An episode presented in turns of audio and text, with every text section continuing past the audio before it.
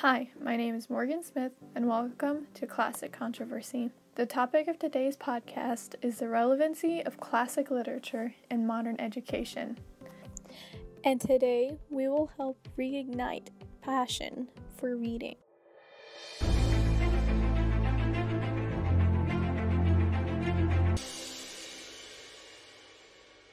So, to start off, we need to define what classic literature is because many people have many different definitions of what classic really means. To me, I define classic literature as the term used for the literature of any language in a period notable for the excellence and enduring quality of its writers' works, such as ancient Greece from 500 to 320 BCE, the Golden Age of Rome was from about 70 BCE to 18 CE. French literature was the second half of the 17th century, and the English literature of 1660 to 1714. So, for the most part, what it means to me is classic literature is literature that has had a profound impact on the society in which it was written in, such as in today's modern society, notable books that could be considered classic in the future Harry Potter, because of its massive impact on popular culture and, and society in general. Lord of the Rings, even though it was written not too recently, but the fact that it's come around to have a major impact on today's culture through modern reworks of it, such as its movies. So, the most important part after we have defined what classic means is how books have an impact on education. Because, after all, the entire point of this podcast is to talk about which books should and shouldn't be featured in education today. So, books, as we all know, is a very big part of today's education. That's because they focus on philosophy and inquiry and they promote innovative thought. They often provide a moral scope which promotes thoughtfulness in its readers. And then the most notable quality of books is they expand worldly knowledge without actually having to leave where you're reading. So, many important books in today's education is often decided by that school district, but everyone has at least read one classic book in their school career. I know that I have read multiple, not to mention everyone has read at least one work of Shakespeare. So, I think one of the most important things to start off is that there is no such thing as an original book. All books just like songs or movies, they borrow ideas and concepts, not to mention plots and characters, from other books. It's just that classic literature tends to have been written before there were known examples. They are that origin point for more modern books today. So, as we all know, books are separated into genres, and these genres often all have an origin point in a classic literature book. There's romance, adventure, revenge, riddles, rivalry, the underdog, transformation, and discovery. These themes are repeated throughout time in all books. One of my favorite plotlines is Rags to Riches.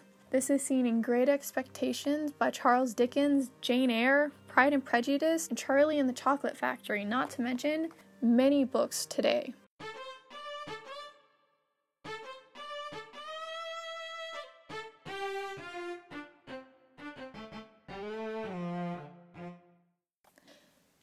So, after going through the history and the definition and how there's no such thing as really an original book, I think it's time we come to our conclusion of do these old books really matter in today's classroom? Because I know kids every day when they get a reading assignment ask, why is this prevalent today? This was written such a long time ago. How does this still correlate? The biggest takeaway I had after talking to the English teacher here at Northwest was that classic books are important, but in order to make sure that they still have that connection to the books, that they understand why they're reading it, is to not only make sure that they actually care that they're reading it, but that they see why it's still important today.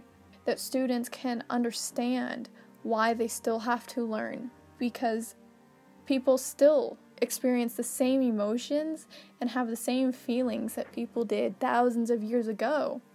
And I think that that helps connect students to such a larger part of history and it helps them connect to more people. Because if they can relate their own feelings with people in books from hundreds of years ago, I think that it's just allows students to find not only more passion in their lives, but helps them connect more to everyone around them and to history and to be able to correlate that with their other school classes. So, in the classroom, I believe the most important way is to find that balance between contemporary and classic literature to give scope to students to view these classic books through because it's really hard sometimes to not only decipher what the author is trying to say through language barriers but also through experience barriers. Not everyone has the same experiences that people in the early 1800s had. So, to me, the easiest way to help make these connections is modern adaptations of the classics. There's movies that have been made that help students see and maybe with a new language, with a new translation of that dialogue and the plot cuz like I know Charles Dickens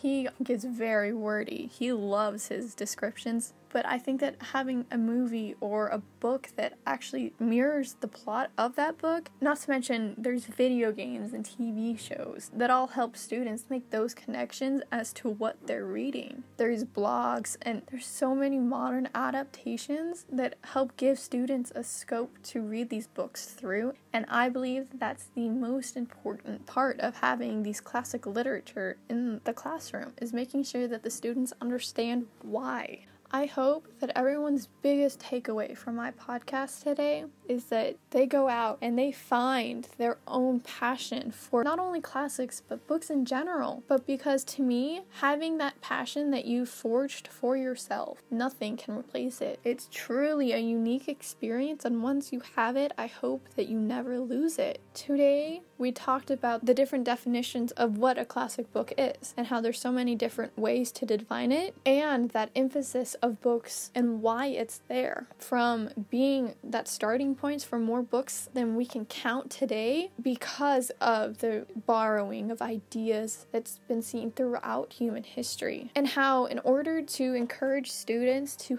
have that passion or at least less reluctance to read these books is to give them a more modern scope read them through. And I hope above all else, this inspires you to start reading again or to try and start reading classic literature or that you just try and watch a movie of classic literature because these books are remembered today for a reason.